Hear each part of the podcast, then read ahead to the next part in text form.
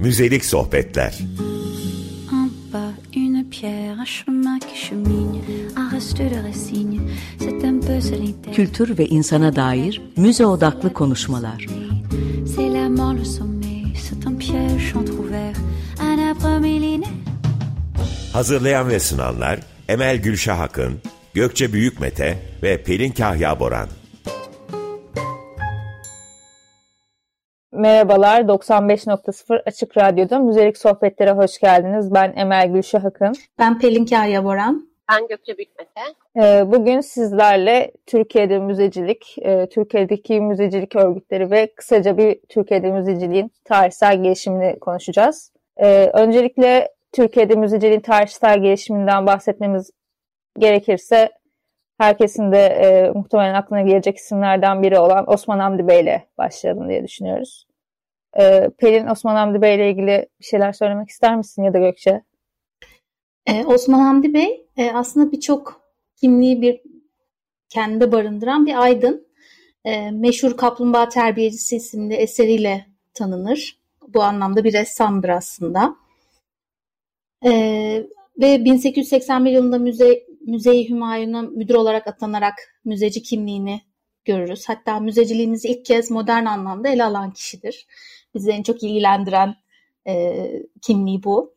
E, Hasar-ı Atika Nizamnamesi'ni de 1883 yılında yeniden düzenleyerek eserlerin yurt dışına çıkarılmasını yasaklayan maddeler koymuştur. E, bu da önemli bir katkısı müzeciliğe. Onun dışında arkeolog kendisi. E, bu Nemrut Dağı, Lagina ve Sayda arkeolojik kazılarında e, bulduğu antik eserler arkeoloji dünyasının başyapıtlarından sayılan İskender Latin'i de içermektedir. E, onun dışında sanat eğitimcisidir. Sanayi e, Sanayi Nefise Mektebi'nin müdürüdür gibi e, birçok kimliğe sahip bir modern Osmanlı aydınıdır kendisi. E, Gülşah belki sen Halil Ethem'den bahsetmek istersin. Kardeşi. Tabii. Halil Ethem aynen kardeşi Osman Hamdi Bey'in armut şey çocuğu olsa gerçi armut dibine düşermiş derdim ama babaları güzel entelektüeller yetiştirmiş. Hatta bugün hala e, onların ailesinden gelen insanlar da bu entelektüelliği de sürdürüyorlar. Ethem Eldem, e, Osman Hamdi Bey'in e, soyundan yine çok önemli bir tarihçi, müzeci, e, aydın diyebiliriz. E, Ethem Eldem aslında Osman Hamdi ölürken ona şey diyor, benim bu kadar uğraştığım şeyi lütfen bak devam et. Hani yeri yolda kalmasın bu işler. Eldem de aynı Osman Hamdi Bey gibi gecesini gündüzüne katarak devam ediyor. Hatta bugün İstanbul Müzesi, İstanbul Kent Müzesi olarak belki de anılabilecek olan e, Elvahı Nakşiye, hani bu kökeni olabilecek olan Elvahı Nakşiye koleksiyonun kurucusu ve küratörü de aslında Halil Ethem. E, Elvahı Nakşiye dediğimiz şey de Türk ekolü sanatçılarının e, 19. yüzyıl sanat müzelerinin ulusal ekollere e, tasnif ettiği ve diğer Avrupa sanatçıları kapsamasıyla tasarlanan bir şey. E, amaçları işte dünyadaki önemli sanat eserlerini toparlayıp e, Türkiye'de sergilemek. Tabii orijinaller olmuyor genelde. Bunları kopyalarını alıyorlar falan. Ama e, özünde hani bu güzelliği ülkeye getirmek. Ama tabii içinde bulundukları dönemin de gerçeklerine baktığın zaman hani sadece güzel sanat eserlerini toplamakla olmuyor bu. Ee, bu yanında müzeciliğin çünkü koruma da var. O, Osmanlı'nın belki de koruma tarihine çok kısaca bakmak gerekebilir burada. Senin az önce bahsettiğin Osman Hamdi Bey'in Asar Atika Nizamnamesi e, var. Aslında totalde e, dört tane nizamname ve pek çok nizamname taslağı var. E, 1921'e kadar. Hatta e, bugün 2863 sayılı e, Kültür ve Tabiat Varlıklarını Koruma Kanunu'nda geçiyor bu bütün ta Asar Atika Nizamnamesi'nden kalan şeyler geliştirilerek kullanılıyor. Hani o dönemde Osman Hamdi Bey neyin kök şeyini attıysa e, toprağını, neyin e, köklerini saldıysa onunla da devam etti bu süreç Türkiye'de. E, hatta hep şeyde olur işte çaldılar yurt dışından gelip bizim eserlerimizi çaldılar Osmanlı izin vardı falan gibi bakış açıları oluyor. Çok duyuyoruz sağda solda işte. E, aslında kimse kimse bir şey çalmasına izin verdiği yok. Hani bunu da belki de yeri gelmişken söylemek lazım. E, yasalar vardı uygulanamamış. Yoksa Osmanlıların da hani gelsinler de yabancılar da eşyalarımızı götürsünler dedikleri gibi bir durumda yok. Ama bu çok apayrı bir bence bölümün konusu. Ee, şimdi bir Cumhuriyet döneminde belki de geçmek lazım. Cumhuriyet müzeciliği biraz da Osmanlı'daki fluluktan daha net bir ortam. Gökçe sen bahsetmek ister misin o netlikten? Osman Hamdi Bey ve Halil Ethem Bey'in attığı e, köklerden sonra işte ilk İstanbul Arkeoloji Müzeleri e, kuruluyor. Kaçırılmayan eserlerle birlikte. E, daha sonra Cumhuriyet'in kuruluşuyla itibaren, kuruluşundan itibaren bir ulusal müzecilik e, den bahsetmemiz mümkün. Tabii e, ulus devlet oluşturmak için e, müzeler bir araç olarak kullanılıyorlar e, ve bu dönemde etnografya müzeleri ön plana çıkıyor. Halk kültürü çalışmaları çoğaltılıyor e, ve etnografya müzelerinde bu halk kültürüne dair eserler sergileniyor ve müzeler ulus kimliği oluşturulmak için bir araç olarak kullanılıyor dediğim gibi. E, 60'lar dönemine kadar bu şekilde devam ediyor Türk müzeciliği. E, tabii yani arkeoloji ve etnografya müzesi müzeleri çevresinde ilerleyen bir süreç bu. Bir İstanbul Resim Heykel Müzesi'nin adımları atılıyor ama e, orası da çok İstanbul Resim Heykel Müzesi de çok tartışmalı bir müze. O da tamamen bambaşka bir bölümün konusu olacak şekilde. E, 60 sonrasında da daha farklı bir şekilde ilerliyor Türk müzeciliği dönemsel olarak. Evet, e, 63'ten itibaren planlı kalkınma dönemine giriliyor bildiğim kadarıyla ve kültür politikaları kalkınma planlarına dahil ediliyor. Aslında 63'e kadar gelen süreçte hani devlet eliyle sanatçılar Anadolu'ya gönderiliyor. İşte Anadolu'nun e, kültürlenmesi ya da belki de cumhuriyetleştirilmesi, cumhuriyetlileştirilmesi hatta yani e, sağlanmaya çalışıyor sanatla. Yani belki de burada yine bir soft power uygulanması, iktidarın e, usul usul insanlara verilmesinden de bahsetmek mümkün. Ama 63 sonrası tamam ben hani e, bu planlı kalkınma döneminde kültür politikalarının dahil olmasıyla birlikte e, böyle tamam amacımız bu kültürü e, yaymak ve işte devam etmek şeklinde söylenebilen net bir e, plan olduğunu da görebiliyoruz. E, 1960 Hı. E, 1960... Şey daha ilerisine Hı. geçmeden Gülşen e, aslında bu arkeoloji müzeleriyle hani Anadolu'nun bütün e, gelmiş geçmiş kültürlerini de kapsama e, hayali ya da ne, nasıl söylesek hayali değil misyon belki diyebiliriz misyon belki. diyebiliriz evet. O da çok önemli bir e, kısım o 60'lara gelene kadar. Kesinlikle ee, e, bu hani ulus şey değil sanırım. Ah aynen onu diyecektim. Yani ulus oluştur ulus inşası ya da toplum inşasında hani onun da önemini yok saymamışlar. E, bence o da önemli bir şey önemli bir ayrıntı. Onu not etmek istedim sadece. Mesela o konuyla da ilgili yakınlarda gerçi yaşım ilerledikçe bana her e, bir önceki gün yakın gibi geliyor ama 10 yıl önce de yakın gibi geliyor. Yakınlarda demeyeyim. 2-3 e, aya kadar öncesinde e, iktidardan bir devlet adamının sözü olmuştu. Cumhuriyetten sonra bize işte Selçukluları unutturdular, Osmanlıları unutturdular, Türk ve Müslümanlık tarihini, İslam tarihini unutturdular gibi. Hani belki de e, bu senin söylediğin uluslaşma çabası içerisinde eskileri de hatırlamak ve bütünsel bir Anadolululuk e, şeklinde ele almak Cumhuriyet'in e, iyi başardığı şeylerden biriydi sanırım o kültürle iktidarı destekleme açısından e, dedik ve ha, şey devam edeyim isterseniz e, 1960-80 dönemi. E, üçüncü beş yıllık kalkınma planı e, mevcut durum değerlendirmeleri sırasında ve işte e, 1967-71 yılları arasında müze ve ziyaretçi sayılarının kayıtları tutulmaya başlanıyor. E, ve böyle tablolarla birlikte bunun gelişimini takip edebiliyorlar. E, ama 60-80 arasındaki plan ve programlarda müze çalışmaları ile ilgili eleştiriler de bulunuyor. Çünkü artık e, çok partili döneme geçiliyor. İktidarın derdi başka. E, yani hayatın her alanında olduğu gibi hatta çoğu ülkede de olduğu gibi e, ülkenin kültür sanatı da tabii ki var olan politikadan, siyasetten etkileniyor. e, arşivler ve müzelerin yetersizliği, eserlerin nitelik ve nicelik yönünden eksik olduğu, yabancı ülkelerle karşılaştırıldıkları e, dile getiriliyor. Kültür faaliyetlerini yürüten kuruluşlar arasındaki işbirliği sağlanamamış oluyor. Çalışan elemanların eğitim ve sayıcı yetersiz olması durumu. Müzelerin eğitimde etkili olamaması, yasal, e, yasal düzenlemelerde boşlukların bulunması gibi olumsuzluklar üzerine de duruluyor. Ki aslında bu dertler hala günümüzde de var olan dertler yani. Ee, belki de 60'tan sonra müzecilik çöküşe başlamıştır bile demek mümkün hani Cumhuriyet'in e, 23-60 arasındaki o yükselişten sonra. Ee, mesela 1970 yılı programında eser toplama çalışmalarının daha kontrollü olması gerektiğini söylüyorlar. Bu da aslında e, koruma politikasının biraz daha belki de önemsendiğini bize gösterebilir. E, 1960 yılı sonrasında da yerli ve yabancı bilim kurulları tarafından e, kazı çalışmaları yapılıyor. Mesela 70 yılına ilişkin şöyle bir istatistik var. E, Özge Sade'nin e, tezinde geçirdi. E, bilim kurullarınca 44 tane yerli, ya yani yerli bilim kurullarınca 44 tane, yabancı bilim kurullarınca 35 tane kazı yapılmış 1970 yılında. Müzeler tarafından ise 10 adet kazı yapılmış. Yani burada da biraz devletin hakikaten o dönemin en azından verdiği önemi de görmek mümkün. Ama sonrasında e, özel müzeler geliyor ve dünyamız biraz daha güzelleşiyor.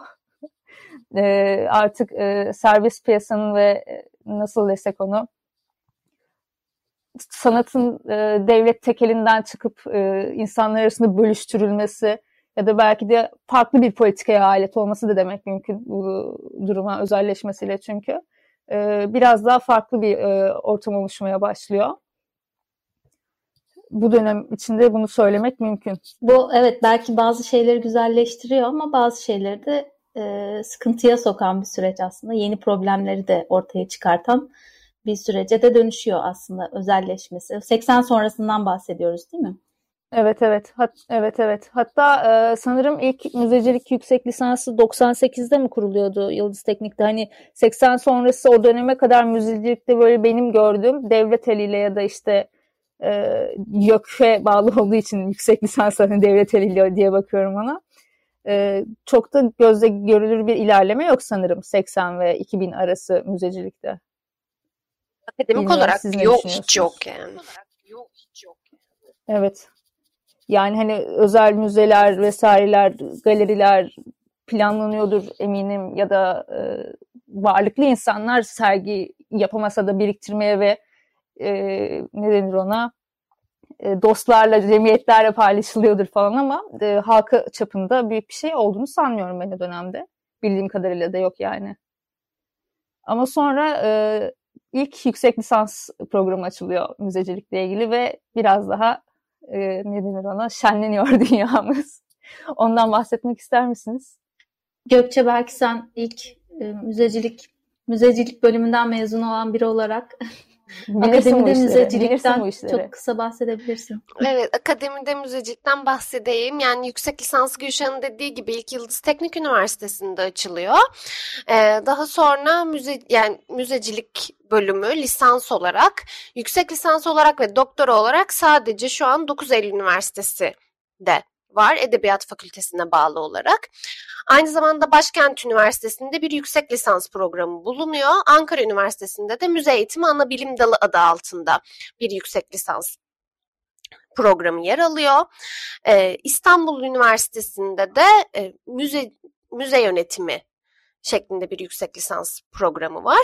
E, aslında yani müzeciliğin farklı farklı alan, yani bir eğitim, yönetim e, gibi her yüksek lisans programı, her üniversitedeki yüksek lisans programı farklı bir alanına e, yönelmiş durumda.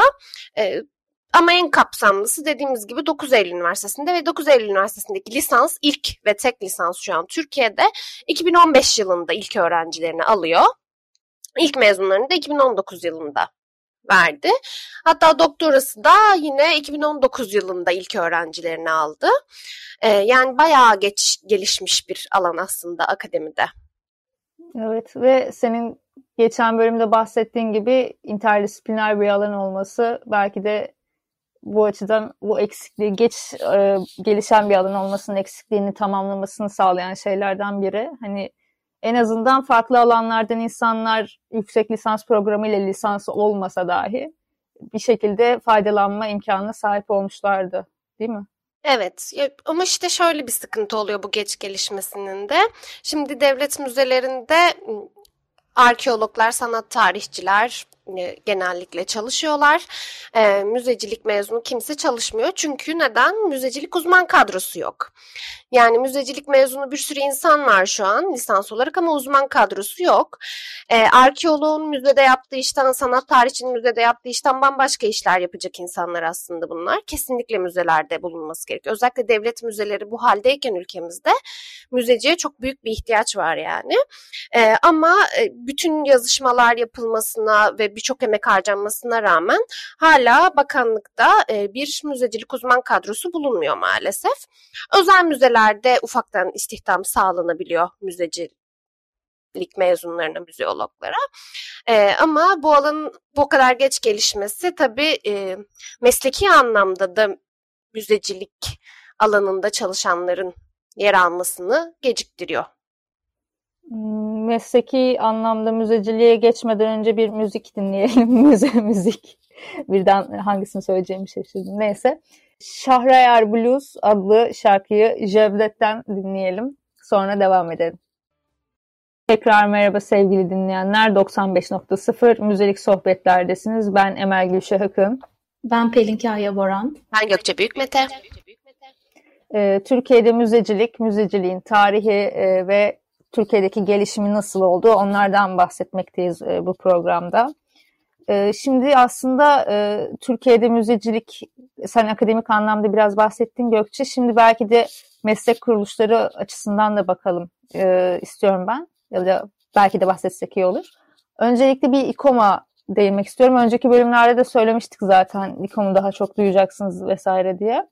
İKOM International Council of Museums e, Milletler Arası Müzeler Konseyi. Türkiye buraya 1985'te e, yürürlüğe giren resmi gazetede yayınlanan bir komite yönetmeliğiyle dahil oluyor. E, İKOM Türkiye'nin şöyle bir garip yanı var. E, normalde diğer ülkelerde İKOM bağımsız bir komiteyken Türkiye'de Kültür Bakanlığı'na bağlı olması açısından biraz ilgi çekici. Ama onun dışında dünyada yapmaya çalıştıkları pek çok şeyin benzerini Türkiye'de yapmaya çalışan bir misyonları var. Müzeleri ve müzecilik mesleğini milletler seviyeye yükseltmek, temsil etmek, mesleği korumak ve geliştirmek, toplum hizmetine, bilgilerin yayılmasına ve milletler arası karşılıklı münasebetlerin gelişmesine faydalı olmak gibi e, pek çok amaçları var. Ve işte müze ve müzecilikle ilgili yayınları da e, İKOM'un hani uluslararası olarak versiyonunun yayınlarını da Türkçe'ye çevirip yayınlama gibi güzel şeyler de yapıyorlar. Ama bilemiyorum hani gündelik e, müze camiasına ya da Kültür Bakanlığı'na bağlı müzeleri ne kadar etkileyebiliyorlar. Uluslararası çapta etkili bir kuruluş olduğu kesin ama yerelde ne kadar etkilidir bilemiyorum. Onunla ilgili bir şey söyleyemeyeceğim. Bilmiyorum siz ne düşünüyorsunuz? Yani ortak e, yapılan pek bir şey ben de göremiyorum doğrusu. En azından akademiyle ya da belirli başlı bazı müzelerle hani pamut gözle görülür bir işbirliği tarzında bir yaklaşımları sanki yok. Yani gerçekten İKOM'un uluslararası alandaki İKOM'un Türkiye'deki temsilciliğini yapmaya çalışıyor. Ama şey tabii çok değerli. E, oradaki makalelerin e, çıkmış kitapların ıı, çevrilmesi e, bu, bu görev bile baş başına e, önemli bir şey. Evet. Buradan çok da gömmeyeyim. Bu şey gibi oluyor yani İKOM'un müzelerle ilgili yaptığı aslında yani işbirliği olarak bir sürü proje var ama proje bazında kalıyor Türkiye'deki diğer bütün şeyler gibi. Yani bir şeyler tasarlanıyor, böyle yapılan deniyor, projeler yazılıyor ee, ama uygulamada patlıyor bunlar maalesef. Uygulamada herhangi bir aktiflik göremiyoruz. Evet yani bölümlerin konuşmalarına vesaire katıldıklarını gördük bu özellikle pandemi döneminde çok güzel aktiflerde. Ama hani uygulamaya yönelik senin de dediğin gibi ben pek bir şey görmedim. Ama belki de Müzecilik Meslek Kuruluşu'ndan bahsedebiliriz. Daha doğrusu Müzecilik Meslek Kuruluşu Derneği. Ee, bunlar da adından da anlaşılacağı üzere Türkiye'deki müzeciliğin biraz daha e, örgütlenmesini sağlamak adına yapılmış, kurulmuş bir e, kuruluş. 2010 yılında atılan adımlarla 2011 yılının Mayıs ayında kuruluyor. Bunun neden bu kadar geç kurulduğuna ilişkin bir konuşmamız olmuştu bizim daha önce. Ee, hani Türkiye örgütlenme konusunda kötü bir ülke değil sonuçta. Hani dernekler, vakıflar, e, sivil toplum kuruluşları vesaire. Müzecilik alanında neden bu kadar geç örgütlenilmiş diye bir soru soralım. Pelin Hanım neden bu kadar geç örgütlenilmiş? Benim aslında ben bunu düşündüm. Yani e, birkaç şey geldi aklıma. Mesela e, müzecilik. Şimdi müzede çalışan müze e, çalışanları, personelleri kendini müzeci olarak tanımlıyor muydu? Ne zamandan beri tanımlamaya başladı? Çünkü daha çok hani e, akademide bahsettiğimiz gibi arkeologlar ve sanat tarihçileri daha çok müzede çalışıyorlardı ve arkeologların zaten bir e, aslında meslek örgütleri var. İşte sanat tarihçilerinin bilmiyorum vardır diye düşünüyorum. Var var. E, kend, kendilerini müzeci olarak tanımlamadıkları için ya da zaten hali hazırda örgütleri olduğu için belki de çok fazla e, bu alanda bir e, şeye kurumsal bir yapıya ihtiyaç duymamış olabilirler. E, müzeci olarak tanımlanması ne zaman başladı aslında o belki bir soru olabilir. Hani o açıdan bakınca bir tarafı bu sanki. Ama daha bir makale göndermiştin Gülşah. Ben şu an hani ismini hatırlamıyorum ama o makaledeki argüman da bence çok mantıklı. Bu sorunun cevabı için. Makalenin başlığı şu, Türkiye müzecilik örgütsel alanında kuramsal mantıklar, rekabetçi mi, tamamlayıcı mı? Neslihan Uçar Kartaloğlu'nun makalesi. Ee, o da aslında piyasa mantığı ve e, kamu mantığı diye ikiye ayırmış bu durumu. Ve aslında benim de biraz tahminim üzerine devletten bu müzeciliğin ayrılması ve özel müzelerin artık yaygınlaşmaya başlamasıyla birlikte bir örgütlenme ihtiyacının ortaya çıktığından bahsediyor ki oldukça mantıklı bir ihtiyaç. Bence de bu örgütlenmede özel müzelerin etkisi çok büyük. Çünkü e, devlet müzesinde çalışan e, kişiler dediğimiz gibi arkeolog, sanat tarihçi ve Pelin'in de dediği gibi kendilerini o şekilde tanımlıyorlar. Çünkü devlet müzesinde yaptığı iş bir arkeoloğun yaptığı işe kazılara gidiyor veya eserlerle, oradaki arkeolojik eserlerle ilgileniyor. Sanat tarihçi de aynı şekilde. Ee, bir müzeoloğun yaptığı işi yapmıyor aslında. O yüzden kendini bir müzeolog olarak tanımlayamaz. Ama özel müzelerle birlikte artık e, oraya giren sanat tarihçi de olsa, arkeolog da olsa e, yani hangi temele dayanırsa dayansın e, uzmanlık alanı e, bir müzeci, bir müzeolog ne iş yaparsa o işi yapmaya başlıyor artık özel sektörde. E, o zaman kendini müzeci olarak tanımlamaya başlıyor ve bir müzeci ihtiyacı olduğu, müzelerin, e, müzecilerin bir örgütlenme ihtiyacı olduğu o dönemlerde çıkıyor herhalde. Çünkü müzecilik lisans bölümü de 2010'da kurulmaya başlanıyor. Daha sonra 2015'te ilk öğrencilerini alıyor. E, meslek kuruluşunun kurulması da yine 2010'lara denk geliyor. E, bu şekilde bir örgütlenme sebep olmuş olabilir diye düşünüyorum. Gayet mümkün yani baktığın zaman bir de belki de hani çok yuvarlak belki de bir tespit olacak ama hazır oluşla da ilgisi olabilir mi? Ülkeyi ancak mı hazır oldu bu duruma yani? Eserlerin korunması tamam hani çok güzel. Sergilenmesinde ufak ufak yapılması o da çok güzel. Ama artık bir noktada belki de hani bu ihtiyaç fark edildi, bu talep fark edildi ve hem meslek kuruluşunun hem de senin dediğin gibi lisans programının aynı dönemde başlaması Tamam belki de hazır bulunmuşlukla da ilgisi olabilir diye düşünüyorum. Şimdi de mesela doktora programının açılması da aynı şekilde 9 Eylül'deki. Ee, çok fazla yüksek lisans programı, e, ya çok fazla da demeyeyim aslında. Uzun zamandır demek daha doğru olur. Yüksek şey, Yıldız Teknik'teki programdan beri. 98 miydi o? Ben 89 diye hatırlıyorum ama e, tekrar bir teyit İkisinden biri. Ona bakalım. Ya ikisi de hakikaten çok da yakın zamanlar değiller yani. Minimum 20 yıllık geçmişleri var. Ama hani demek ki doktoraya da ya da lisansa senin dediğin gibi yakınlarda ihtiyaç duyulmuş da öyle bir e, durum ortaya çıkmış. Evet, özetleyecek olursak aslında e, bu durumun e, sebebi e, artık yeni yeni farkına varmaya başladık müzenin sadece eser sergilemek olmadığının e, ve haftaya da bunun bir e, bağlantısı olarak topluma uzanamayan müzeler den bahsedeceğiz. E, diyorum ve e, burada aslında yavaş yavaş da bitirelim istiyorum. Çünkü çok güzel konular konuştuk. Daha da güzel konular konuşacağız. Bizi dinlediğiniz için teşekkür ederiz. Hoşçakalın. Hoşçakalın. Müzelik sohbetler. En bas, une pierre, un chemin qui chemine, Kültür ve insana dair müze odaklı konuşmalar.